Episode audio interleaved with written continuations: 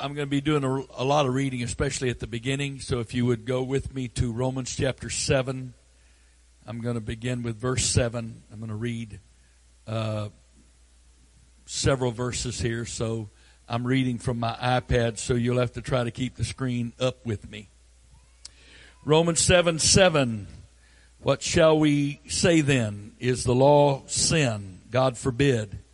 Nay, I had not known sin but by the law. For I had not known lust except the law had said, Thou shalt not covet. But sin, taking occasion by the commandment, wrought in me all manner of concupiscence. For without the law, sin was dead. For I was alive without the law once. But when the commandment came, sin revived, and I died. And the commandment which was ordained to life, I found to be unto death. For sin, taking occasion by the commandment, deceived me, and by it slew me. Wherefore the law is holy, and the commandment holy, and just and good. Was then that of expecting a different direction? Maybe not. It'll be fine with me if I don't. He doesn't give me a new, another direction. But the subject tonight is this: the blessing of failure, frustration, and despair. And by the will of God and the grace of God, by the time I'm through tonight, you will see that failure and frustration and despair are blessings. They are blessings. I'm reading now from the Amplified, Romans chapter seven, verse seven. I'm going to be reading a little bit. I think you have the capability of putting that on the screen. Uh, but just let me read it, if you, if I could, please. What then do we conclude? This is Romans seven seven from the Amplified. Is the law identical with sin? Certainly not. Nevertheless, if it had not been for the law, I should not have recognized sin or have known its meaning. For instance, I would not have known about covetousness, would have had no consciousness of sin or sense of guilt if the law had not repeatedly said, you shall not covet, and have an evil desire for one thing or another. But sin, finding opportunity in the commandment to express itself, got a hold on me and aroused and stimulated all kinds of forbidden desires, lusts, and covetousness. For without the law, sin is dead. The sense of it is inactive and a lifeless thing. Did you get that? Without the law, I have no sense, no ability to discern that my actions are wrong. Does that make my actions okay if I don't have the law? Of course not. It just means I have no ability to know that what I'm doing is wrong. It's wrong in the sight of God, but I don't know it. Verse nine, once I was alive, but quite apart from and unconscious of the law. But when the commandment came, sin lived again, and I died, was sentenced by the law to death. That's it. The soul shall surely die. And the very legal ordinance which was designed and intended to bring life, did you get that? The very legal ord- ordinance that was designed and intended to bring life actually proved to mean to me death. For sin, seizing the opportunity and getting a hold on me by taking its incentive from the commandment, beguiled and entrapped and cheated me, and using it as a weapon killed me. The law therefore is holy, and each commandment is holy and just and good. But that which is good then proved fatal, bring, bringing death to me. Oh, I so want to get into all of this right now, but I... I, I I just feel we need to read the context before I interrupt. Verse thirteen, did that which is good then prove fatal, bringing death to me? Certainly not. It was sin working death in me by using this good thing as a weapon in order that through the commandment sin might be shown up clearly to be sin, that the extreme malignity and immeasurable sinfulness of sin might plainly appear. We know that the law is spiritual, but I'm a creature of the flesh, carnal, unspiritual, having been sold into slavery under the control of sin. For I do not understand my own actions. I am baffled, bewildered, frustrated.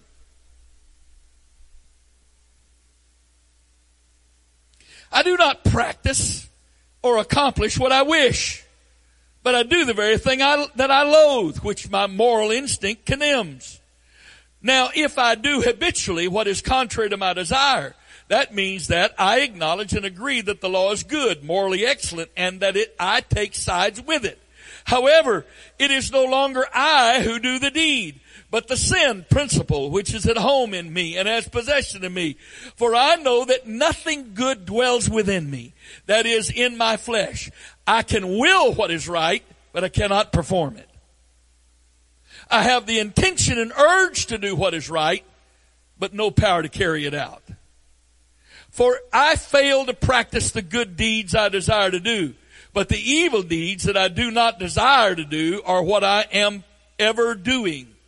Now, if I do what I do not desire to do, it is no longer I doing it. It is not myself that acts, but the sin principle which dwells within me, fixed and operating in my soul.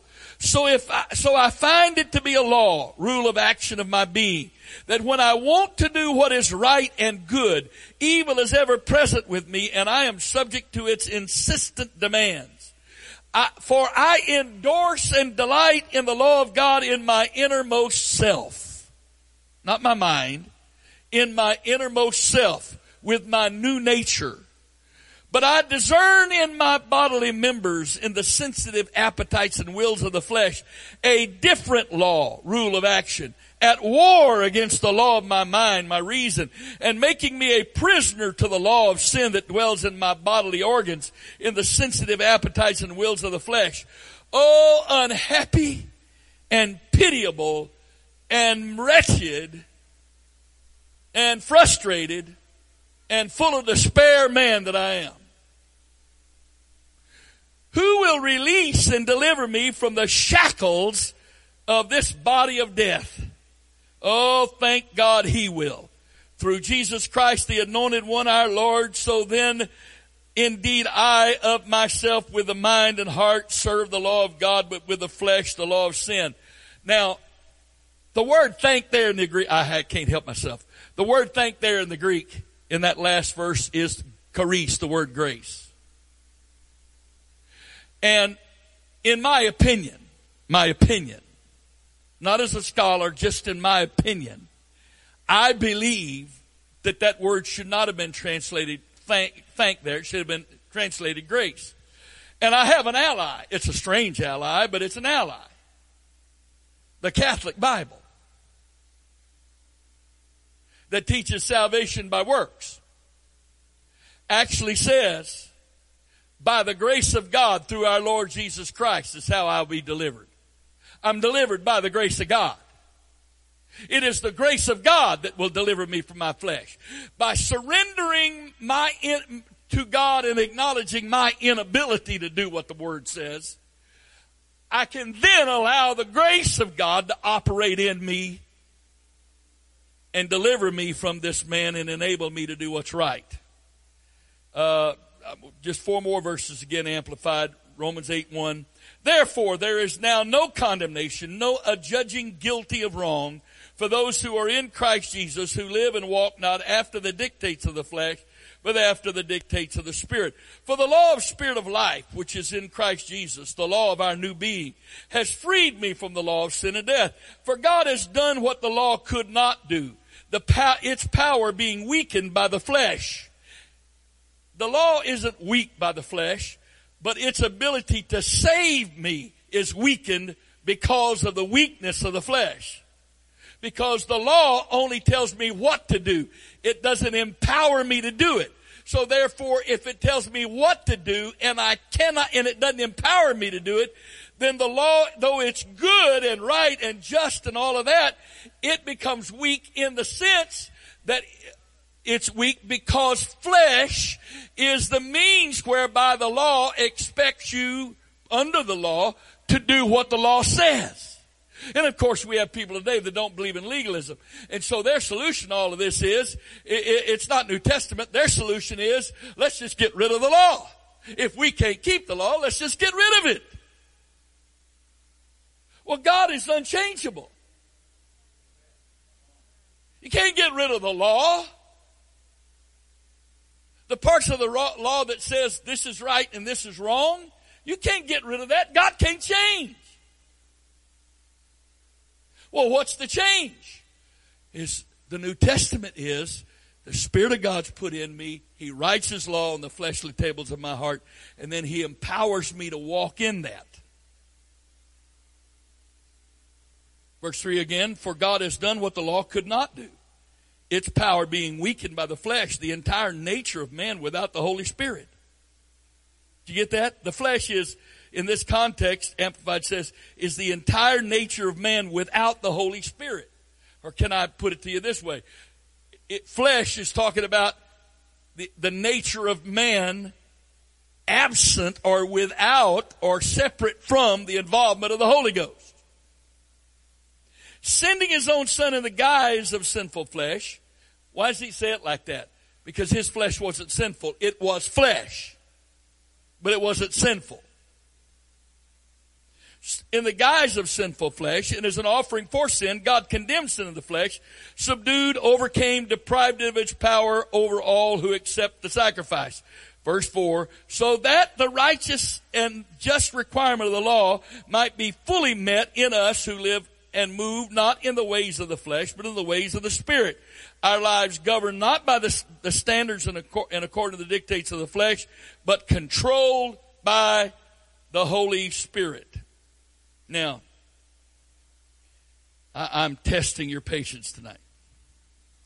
We, beginning Romans seven seven. I don't think you have that, right, do you?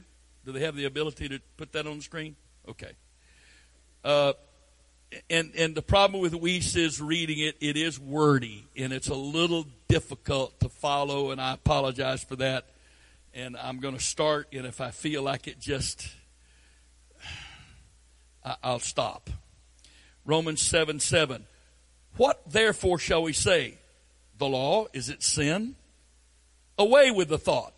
Certainly I did not come into an experiential knowledge of sin except through the instrumentality of law. For I had not known evil desire except the law kept on saying, you shall not desire evil. That, again, that does not mean I didn't have the desire for the thing. Is I didn't know it was evil. The desire didn't change. I had that. But what changed was I went from ignorance to knowledge. I went from darkness to light.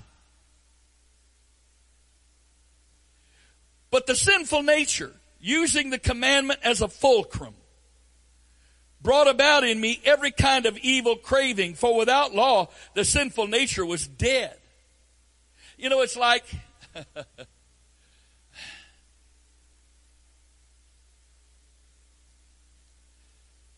I forget the brand name, uh, but I, I, I walked, was in the kitchen last night, and I walked by the counter, and I noticed on the countertop a box. And it was a box of uh, things in little packages that looked like, kind of like Ho Ho's, but they weren't totally round. And I forget who the brand of them. I I, of course, heard the brand, brand forever, but I didn't know they made this stuff. And I said, where'd these come from? She said, I saw them. I thought I'd try them. I said, well, are they good? She said, well, not really. Now, you have to understand, when my wife says something sweet's not really good, she doesn't really like sweets. I never take her opinion on whether something sweet tastes good. Okay? Because some of my favorite desserts she can't eat but a bite of. That's too rich. What are you, poor? That's my comeback. Okay, that's just the way my brain works. That's too rich. Yeah, I like that. Isn't that really good? Yeah, ah, chocolate. Ah, ah. So I'd never heard of these things before. And I, I just, I opened the box and took one out. Just one, just one. I said, well, you know, I, I think I'll try this and make my own decision. And I sat down and I opened the package and I started eating. And it wasn't Ho Ho's, but th- it was good. I didn't know I always liked that till I tasted it. I didn't know I wanted any of those because I didn't know they existed. But now that I know they exist and there's part of a box left, now I'm thinking about getting home and eating a couple as a start.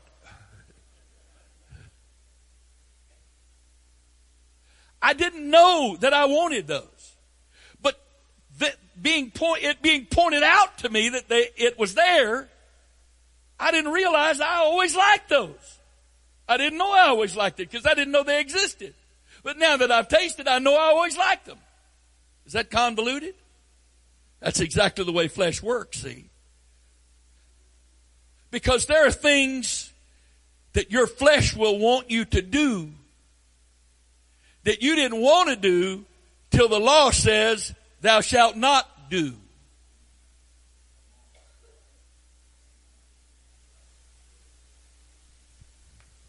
It's like every new iPhone. I don't, I don't meditate on what I, I wish my phone could do X, Y, Z. I don't meditate on that. And I keep thinking, well, they can't really make this better. And then they come out and they make it better. And my favorite saying is, this phone can now do all those things I never knew I wanted a phone to be able to do.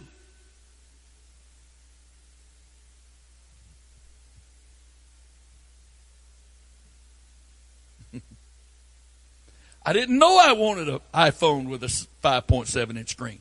I didn't know I wanted one. But I got my order in. It's supposed to be, supposed to be in sometime late October. And when I get it, I'll know that I always wanted one this size. I just didn't know I always wanted one this size until it was available. Now, you can say that's sin. Well, that's the way, that's the way sin uses the law. Sin takes stuff that the law says don't do that you would have never done in a million years. My, I was raised on uh, what's called country cooking. Or some call it soul food. I can't tell there's any big difference between the two. Whatever you call it, I like it.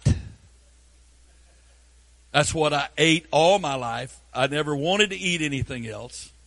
And I met this woman. And I, she, she's got adventurous taste buds. We were in Seoul, Korea with the Turners. And they took us to this Korean restaurant type thing. And they told her of this drink that people drink that's supposed to do something really good for you. And all it was, if I remember correctly, was two raw eggs dumped in a glass of Sprite. Now, let me tell you something right now. I guess if I had fifty A K forty-sevens pointed at me, I probably would sip on it. But I am not voluntarily tasting it under any circumstances. Guess what the other half of me did? Oh, well, let's try that. Now, I will admit she hadn't done that since we've been home, but she drank the whole thing.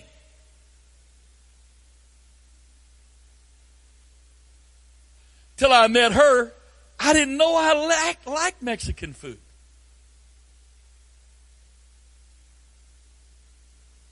Till I met her, I didn't know I liked Chinese food enough to eat it once a year. And last night was my one time for this year. For Esther's birthday. I didn't know that. I didn't know that. I don't have adventurous taste buds. People think I'm joking. I, I don't eat hamburgers every. I really honestly don't eat hamburgers every day. I don't.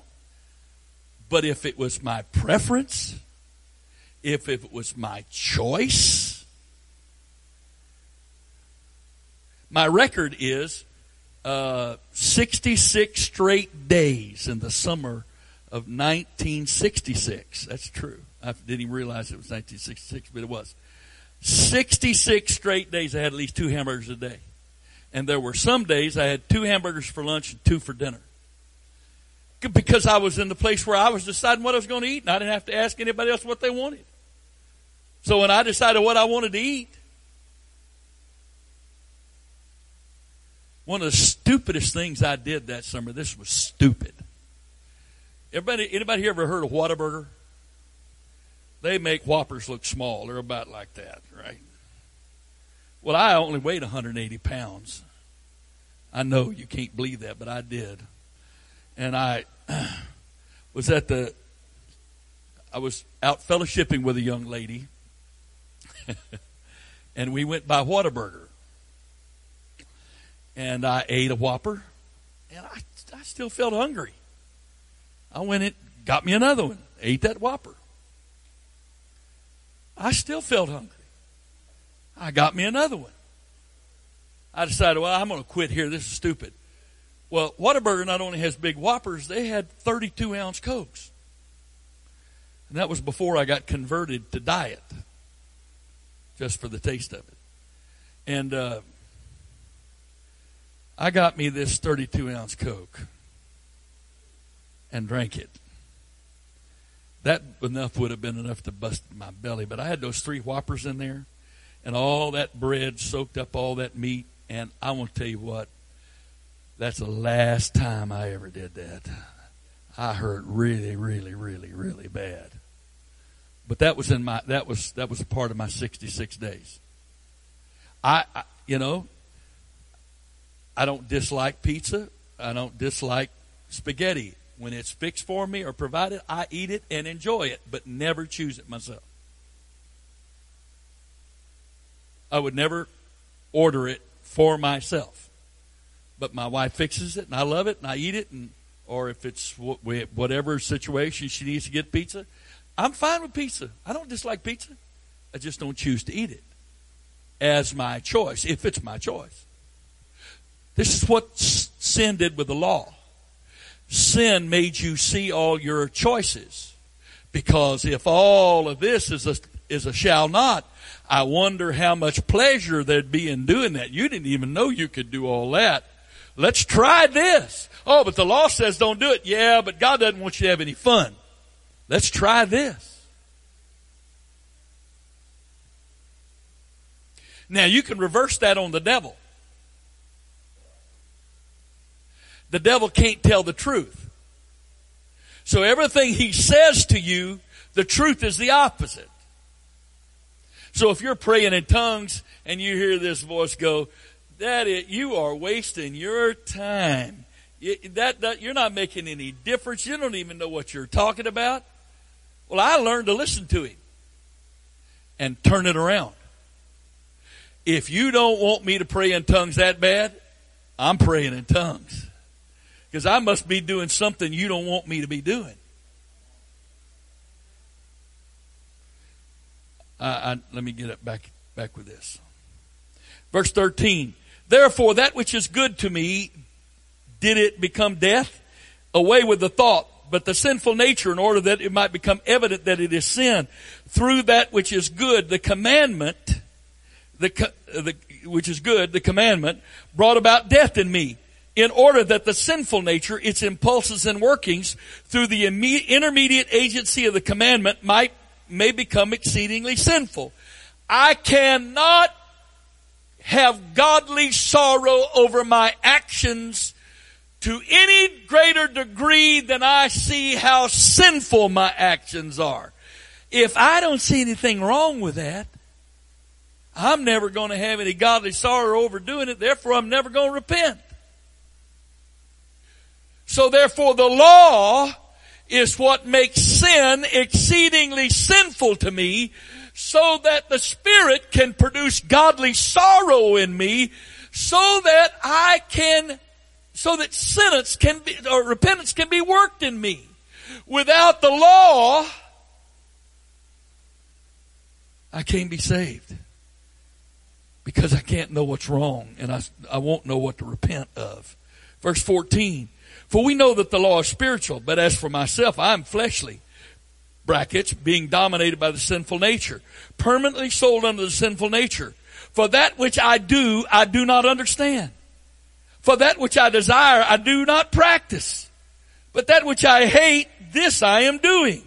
In view of the fact that then that what I do not desire, this I do, I am in agreement with the law that it is good. The law is good, not my actions. Since the case stands thus, no longer is it I who do it, but the sinful nature which dwells indwells me. For I know positively that there does not dwell in me, that is, in my flesh, good. For the, for the being desirous is constantly with me, but the doing of the good, not. It's not in me. For that which I desire, good, I do not. But that which I do not desire, evil, this I practice. But in view of the fact that that which I do not desire, this I do, no longer is it I who do it, but the sinful nature which indwells me does it.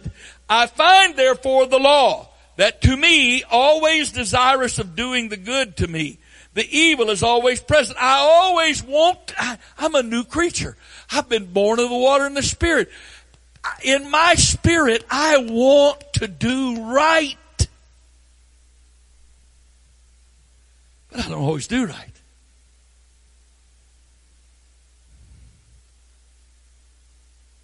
I don't always do right. For I rejoice in the law of God according to the inward man. But I see a different kind of law in my members, waging war against the law of my mind, making me a prisoner of war, a prisoner of war to the law of the sinful nature which is in my members. Wretched man I am. Wretched man I. Who shall deliver me out of the body of this death? Thanks be to God through Jesus Christ our Lord. Therefore, I myself with my mind serve the law of God, but with my flesh the law of sin. You say, well, that sounds like a split personality. No, it's not a split personality. It's acknowledgement that you now have two natures. Till you were born again of water and the Spirit, you only had one nature. You only had the sinful nature. But when you're born again, now you have two natures at war within you. The nature, which is God in you, wants to do what's right, wants to please God. But the flesh that's always been there, it wants to do wrong. It wants to run its own life. And what did I teach last year at Call to War? That sin, the sin found in heaven was iniquity. What is iniquity? It's the lawless that's, lawlessness that's the result of wanting to be in charge and run your own life and make your own decisions. That's what flesh wants. My flesh wants what it wants. But now, I've been born again. In my inner man, there is a new man. There is a new nature. And that nature wants to please God. But, I, whoa, whoa, I'm ripped apart here. Romans five, uh, uh, seventeen. The flesh lusteth against the Spirit, the Spirit against the flesh. These two are contrary one to the other, so that you cannot do the things that you would. There's a war going on here. Oh, this wretched, miserable man that I am. I'm miserable. I'm frustrated. What's wrong with me? I'm sick of failing. I can't do anything right. That's the plan. It's the plan.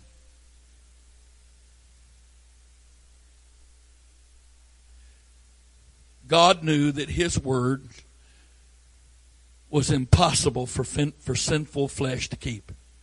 God knew that he God knew before He gave the law that sinful flesh was incapable of keeping the law. It was impossible. You say then sin is God's responsibility. No. The law is good. Right is right, wrong is wrong, truth is truth, lie is lie. That doesn't change or not change because of my flesh. It's true. It's right. Sin is wrong. It's evil. That those things are. Here you go. This is the, the word that the I, I, this current generation hates. That's an absolute. That's absolute. That doesn't change. It can't be violated. It can't be altered. God can't change, and He is the Word made flesh, and the Word is truth, and it cannot change. And when He gave the law, He knew that man couldn't keep, keep the law. Well, if God is love, why did he do that? Because he knew that man could not be saved if man didn't even know what he was doing is wrong. Because sin is going in there. And if you don't know it's sin, it, ignorance of the law is no excuse. That is the principle of civil law. And where do you think civil law got that principle? Out of the Word of God. Ignorance of the law is no excuse. Well, I didn't know that was wrong. Oh, is that really true? If I'm driving ninety miles down an hour down the highway and, and, and there's no signs, you mean there's really nothing inside that says, don't you think you're going a little fast? Really? Is there anyone that hasn't experienced that? I'm not talking about Christian. I'm talking about everybody.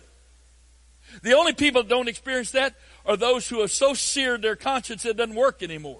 But it used to work. It used to work.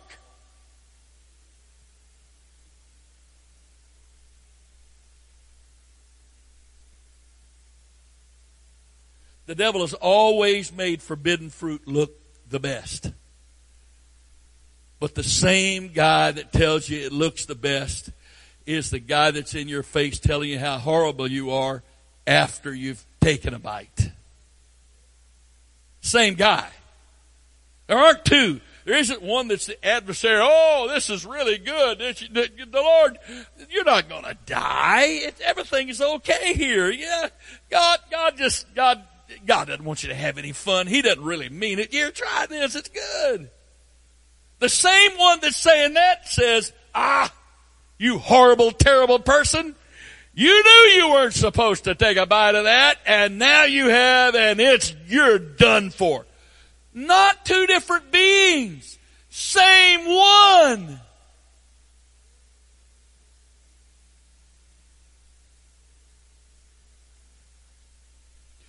Well, what's the blessing of failure? If God knew I couldn't keep the law through the flesh, what's the blessing of failure? The blessing of failure is my instructor. The law is my schoolmaster to lead me to Christ. The law is my schoolmaster. Well, I know in modern teaching, modern teaching, you know, you don't give bad grades and you don't tell people that they're doing bad, and you don't, you don't tell a person that can't read that they can't read. You let them believe the lie that they're okay. Because that's modern teaching. Now, the problem is they graduate from high school, then they can't get a job because that boss that's expecting to pay them isn't going to tell them. It's going to say, oh, oh, you can't read. That's okay. I'll pay you just because I'm a nice guy. Oh, and you can't do this little job I've given you, which I'm supposedly hired you for to pay, to pay you to do. Uh, Oh, that's okay. It's okay that you can't do anything. Just come to work and have fun like you did in school. Uh, and, and, and I'll pat you on the back and pay you good money. Anybody know bosses like that? Uh-uh. So here we have the, the, uh, a, a major theme of today's education, and they're telling all these kids this, and oh, we're going to pat you on the back, and you can't do bad, and there's no grades, and all of this stuff. Everybody's, oh, you know, I'm okay, you're okay, Every, everything's all right. And then they get out of school and nothing is like that. No place is like that. Nobody's going to pay you when you can't do anything. Whose fault is that? Well, if, you know, if you give a kid an F, he may just get discouraged and quit. Some may. But how many kids do you spare by getting their attention? Work. Apply yourself. Apply yourself. Don't shortchange yourself.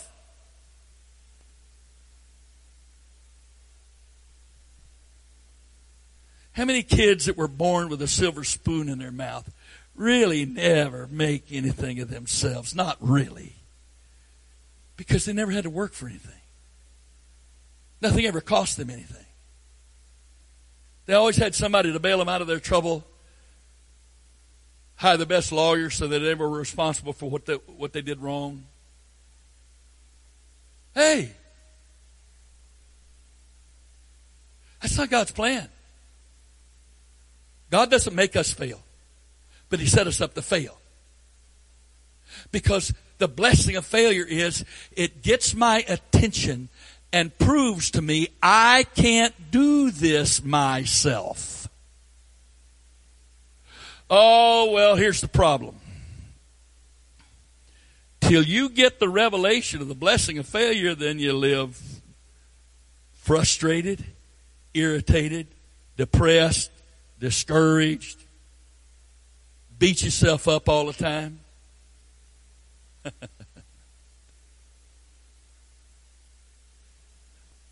Let me tell you about humble people. Humble people fail. And they go, oh, thank you, Lord, for your love and mercy. I, I, I know you didn't approve of this failure, but I thank you for, for loving me enough to let me fail so that I could see that I was trusting myself. Now, Lord, I know I can't do this myself, and so therefore, teach me how to let you do this through me. Teach me not to rely on myself. Teach me how to do that, Lord, and send me to people and send people to me that, that can help me and teach me and guide me and give me input and whatever, because that's humility. You know what pride is? I can't do this right.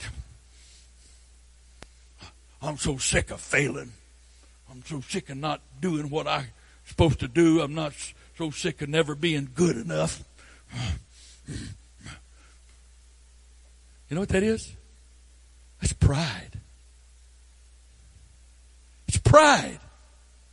You know what's really saying? I am angry that I am not good enough to be righteous and to do right by my own strength. I'm angry at that. I'm upset with that. That I am not good enough to do this and win God and everybody else's approval, because I should be able to do this, because I, I, me, I should be able to accomplish this. I should be able to do that. That's not humility, friend. That's pride, because it's a lie. And God, in His loving mercy, blesses you with more failure and more failure and more failure. And if the depths of that failure is not enough, He will just open more doors for you to fail and fail and fail and fail and fail. Because what is the destination of all of, of frustration and, and despair and failure? What's the destination of that? The destination is a crossroads. Actually, it's a Y in the road. You're either going to humble yourself and go to God and say, you were right all along, Lord. I can't do this. I can't do this. I'm not able to do this without you. And you die out to yourself. That's what I taught last week. You die out to your will, your way. And you seek God directly. And you're willing for Him to help you, whether it's through a direct word from Him or through whatever, whoever He sends your way to speak to you. You, you, you're willing to receive help any way He provides it, because that's what, that's what that path takes you down. And there's peace there. And once you learn to walk that way, it's not that failure is okay, but you see the great blessing in failure, because it always keeps you reminded. Every time that you begin to trust yourself again, you will fail. And those failures are reminders to get you back on track. It's a great day to, to be a driver of a car. Most cars, it, No, no matter how expensive or inexpensive they are, most cars today, they have lane departure warnings. A L- lot of cars have that. Lane departure warnings. Beep, beep, beep, beep. First time we got one of them, and I would kind of get near the line, and it would start beeping. My wife was just having so much time, so so much, so much fun. See there, I told you, you wander in the, in the lane. I told you. I said, listen, it's bad enough this car's talking to me about my driving. let's let's decide right now that I will listen to the car, and, and, and, and you you just be satisfied in knowing it verified to you that sometimes my mind wanders and I don't exactly stay exactly in between the lines. Beep, beep, beep, beep, beep. That Audi, that's different. I don't know why they didn't do a beep. But when you get out of the lane with it, the steering wheel in your seat vibrates. Well, actually, the state tried to do that with those little ridges on the road. But the car does it before you get to the ridges, because the ridges are outside the line. The car does it when you get to the line. Well, how about this? And then, of course, there's this orneriness in me that just gets on those little things and drives. See how long I can drive with my wheels on them. What are you doing? Oh, I'm just getting a free massage.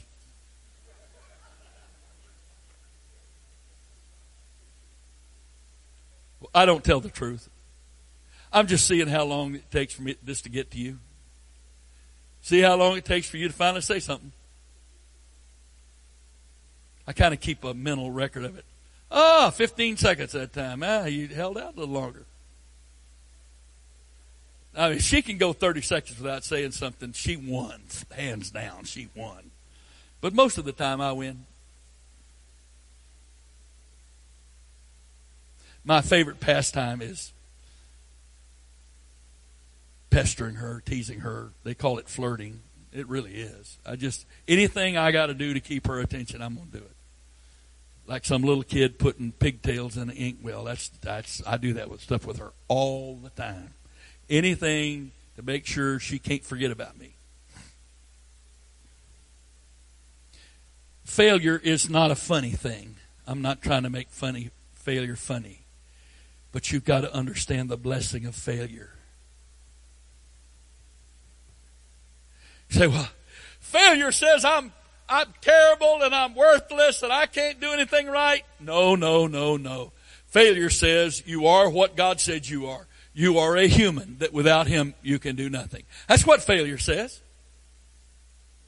Failure doesn't say you're a worthless, terrible, inept, incompetent human being. Failure says, trusted yourself again, didn't you? Tried to do it yourself again, didn't you?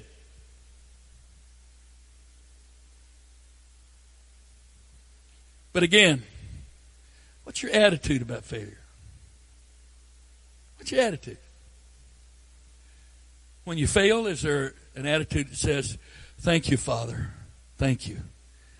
I, I confess that what I've just done is wrong. I confess it with you, to you. The word confess in the Greek means to speak in agreement with. That means it's not, it's not a little way to get out of something.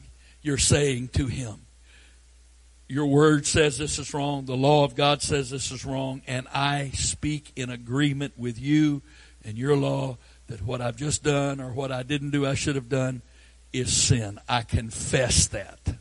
I confess it, Father. And then, of course, the most important thing to confess is not what you've done you shouldn't have done or what you did, didn't do you should have done. And you notice Paul covered both of those. The things I would, I do not. The things I would not, that I do. He covered both types of sin there, you see. He didn't just cover the one, the things I would not, that I do. Uh-uh. Because as I've said many, many times, Christ, Christians sin far more in the sins of omission, what they don't do they should have done, than any anything in comparison to the things they did they shouldn't have done. But so many of us only focus on, well, I don't do this and I don't do that. Sounds like the guy that was beaten on his chest. Father, I thank you I'm not like this publican. I pay my tithes and I fast twice in the week and you are so happy to have me. You are lucky that I'm here, God. Because he didn't see himself and he didn't see the law. All he could see was who he was in comparison to who others aren't. And you know what? And Jesus said, which one of those two went down to their house justified? The guy that wasn't doing the things the sinner did? No. The man that saw himself for what he really was, was honest with God and honest with himself about it, and sought God for his help in being what he should be. The other guy, he couldn't see himself, he didn't see the sinner, and he and he didn't he wasn't asking God for any help to do what was right. He, I got it covered, Lord. Don't worry about it. Others need you. Go take care of them. I got it. They didn't both go home justified. They didn't both go home approved of by God. The guy that was doing right went home condemned.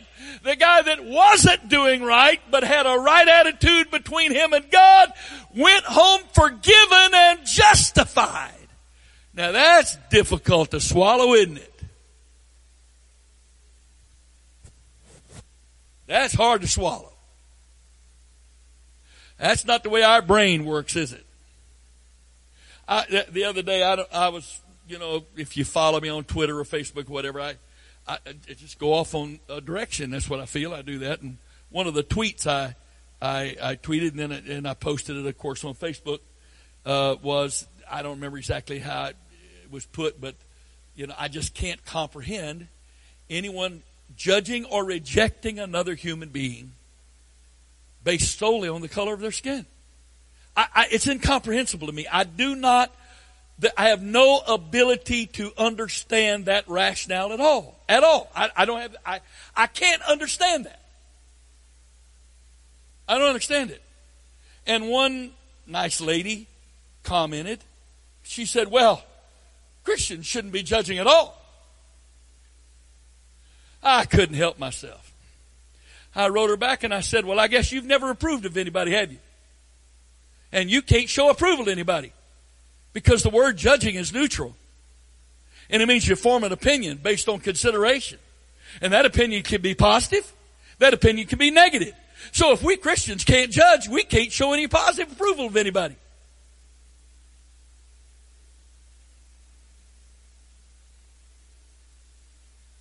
How about put on the screen for me, John chapter seven. Verse twenty-four. Uh, listen to the words of Jesus. Caught you napping, didn't I? John seven twenty-four, please, in the King James. J- Jesus said, this is Jesus. I'm just for context, I'm not reading all of it. But Jesus said it. Judge not according to the appearance, but judge righteous judgment. He didn't say don't judge. Put the Amplified up there if you don't mind. See if you're awake. He didn't say don't judge. He said be honest in your judgment and do not decide at a glance, superficially and by appearances, but judge fairly and righteously.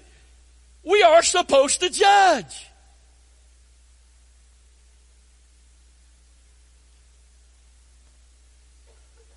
Well, how about this?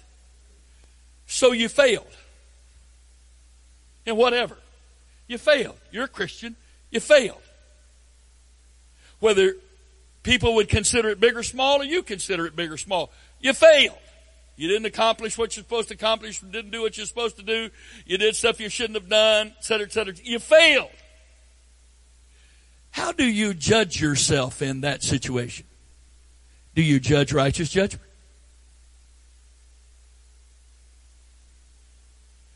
People that are frustrated and full of despair, discouraged, depressed, they're not judging righteous judgment. Because they take their failure and use that as the basis for coming to all kind of wrong and negative conclusions about themselves. I've said this many times over the years. When I blow it, there's two of us involved, me and God. One of us is not shocked at all. Hey, you hear what I just said? When I fail, there's two of us involved, God and me. And one of us is shocked and the other isn't.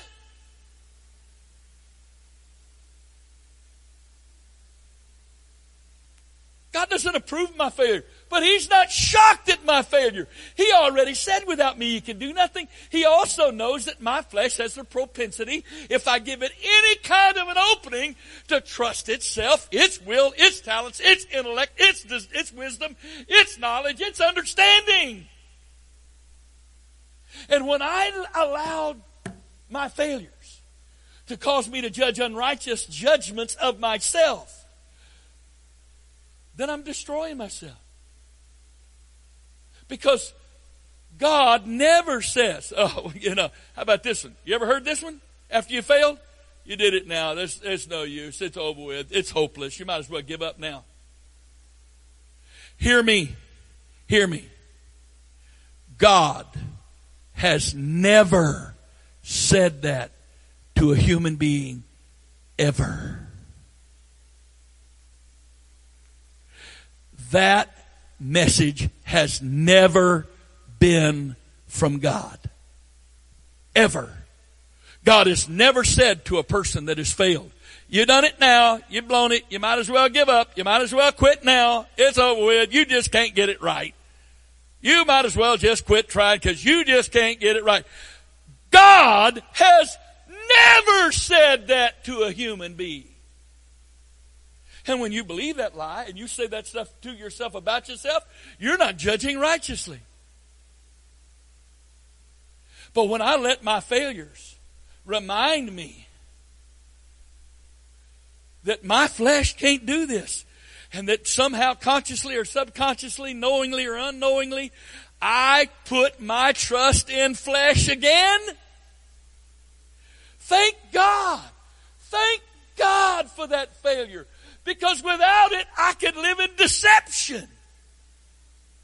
But the failure lets me know, you know, you better check this again. Better check this again. I had a semester of celestial navigation. G P S has only been in effect, you know, a couple of decades at most. So you, you understand, just for the only the last couple of decades can a person, and that's it, it, and really accurately, it's not been two decades. That it's only been in this last little few years that a person can technically know exactly where they are on the globe. Those satellites up there are in ge- geosynchronous orbit. Uh, orbits. I think I said that correctly. That means that at the altitude they're at, they travel at exactly the same speed, that they don't move in relationship to the earth. And so they become fixed points.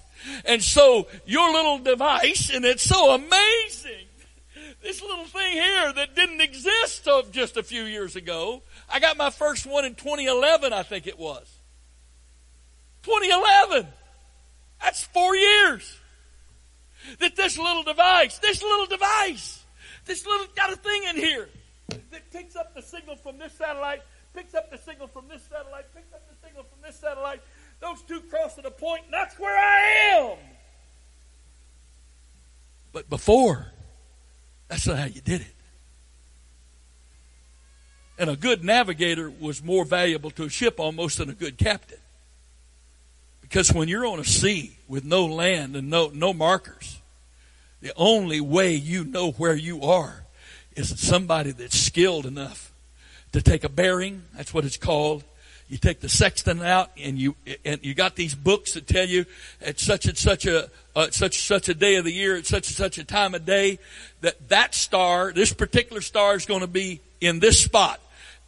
And so, therefore, with the sextant, I can take a relative, a line that gives me a direction on a chart in relationship to that star. And I go over here to this star, and I draw another line. And I go over here to this star, and I find that bearing, and I draw this. And if I'm good, those three lines cross at one point.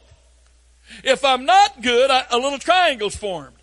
If I'm bad, that triangle could be like fifty square miles.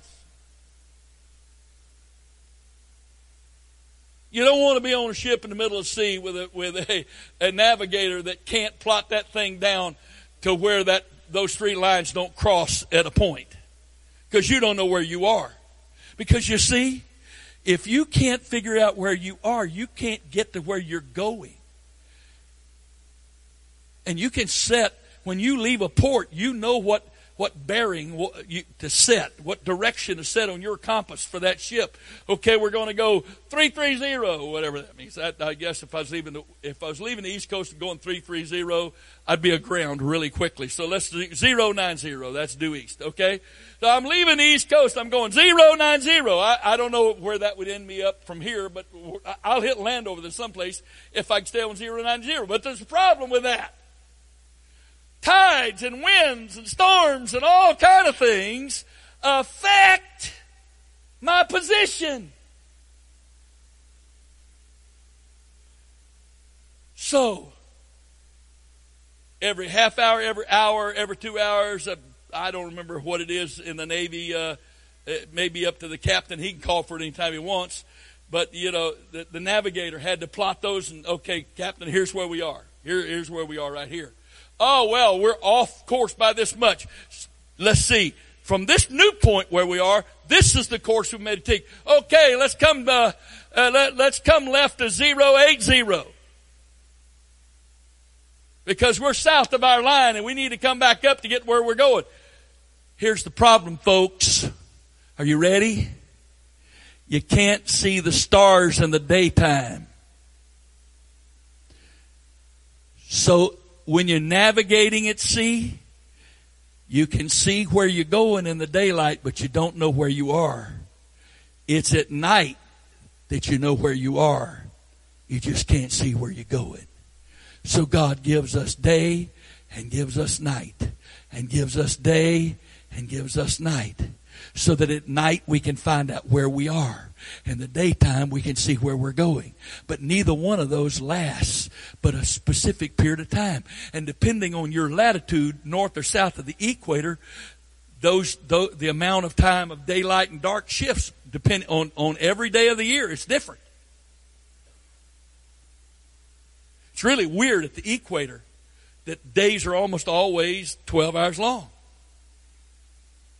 I mean, I've been in, I've been in Africa near the equator. And let me tell you something.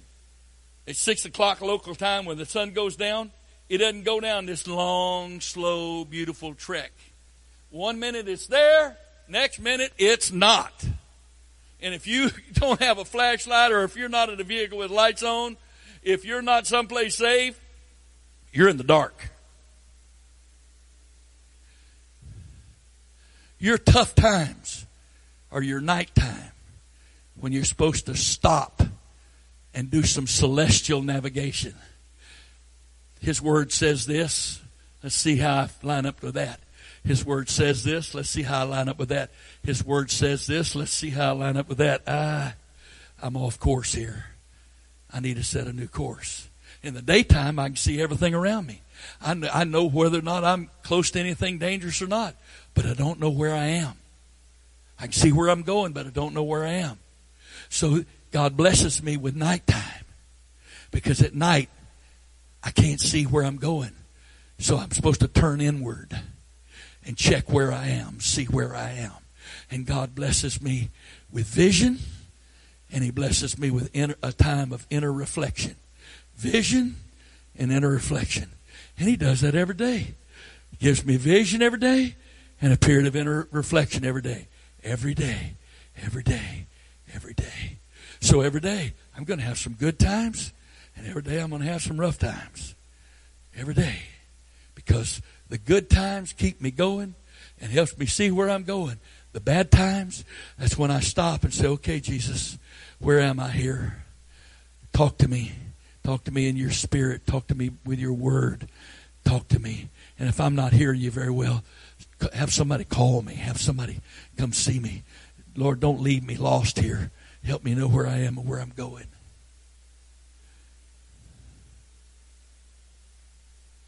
The law are your fixed points in God's dimension. They're fixed. They don't change. God doesn't change. This is right. That, that this is wrong. This is right. This is wrong. And those are fixed. And I got to see where I am in relation to them in my introspection. Okay, Lord, how did I get here? Uh, I see. I, I, I, I put in some time in prayer right here, but I didn't really, I didn't really pray till I was positioned properly in you for the day. I see that now. Lord, help me, help me. Living the Christian life is not hard at all. The hard part is flesh keeps getting in the way.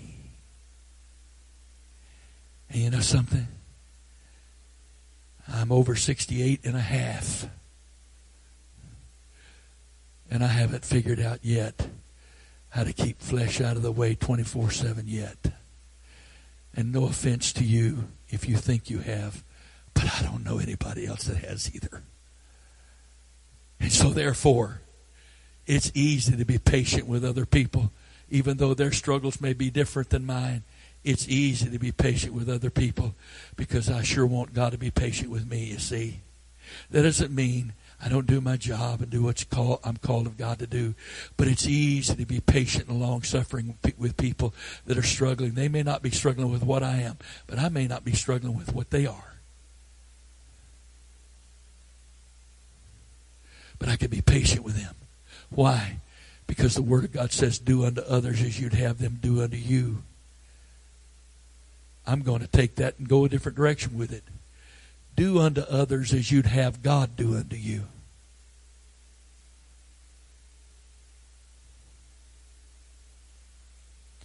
Show God how you want, you want Him to treat you in your good times and bad times. Show Him by how you treat others in their good times and bad times. You're not jealous of their good times, and you're merciful in their bad times. It's easy to criticize somebody else when you haven't bothered to pray for them. But let me tell you something. If you know somebody that's struggling and their soul is in jeopardy, if you're truly walking with God like you you should be, you'll be on your face for that person crying out to God. And it's really hard to be judgmental and harsh and impatient with somebody that you're crying out to God for every day.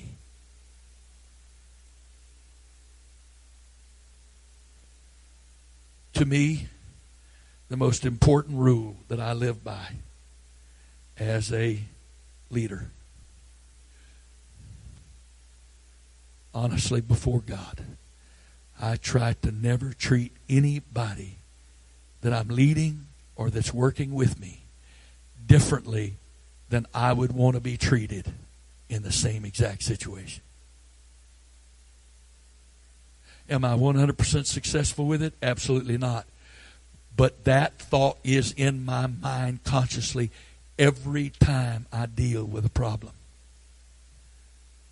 If I was sitting there and they were sitting here, what would I want them to say to me? How would I want them to treat me? I don't mean lying to them and saying, oh, it's okay, it's no big deal. It is a big deal. It's a problem. But I can...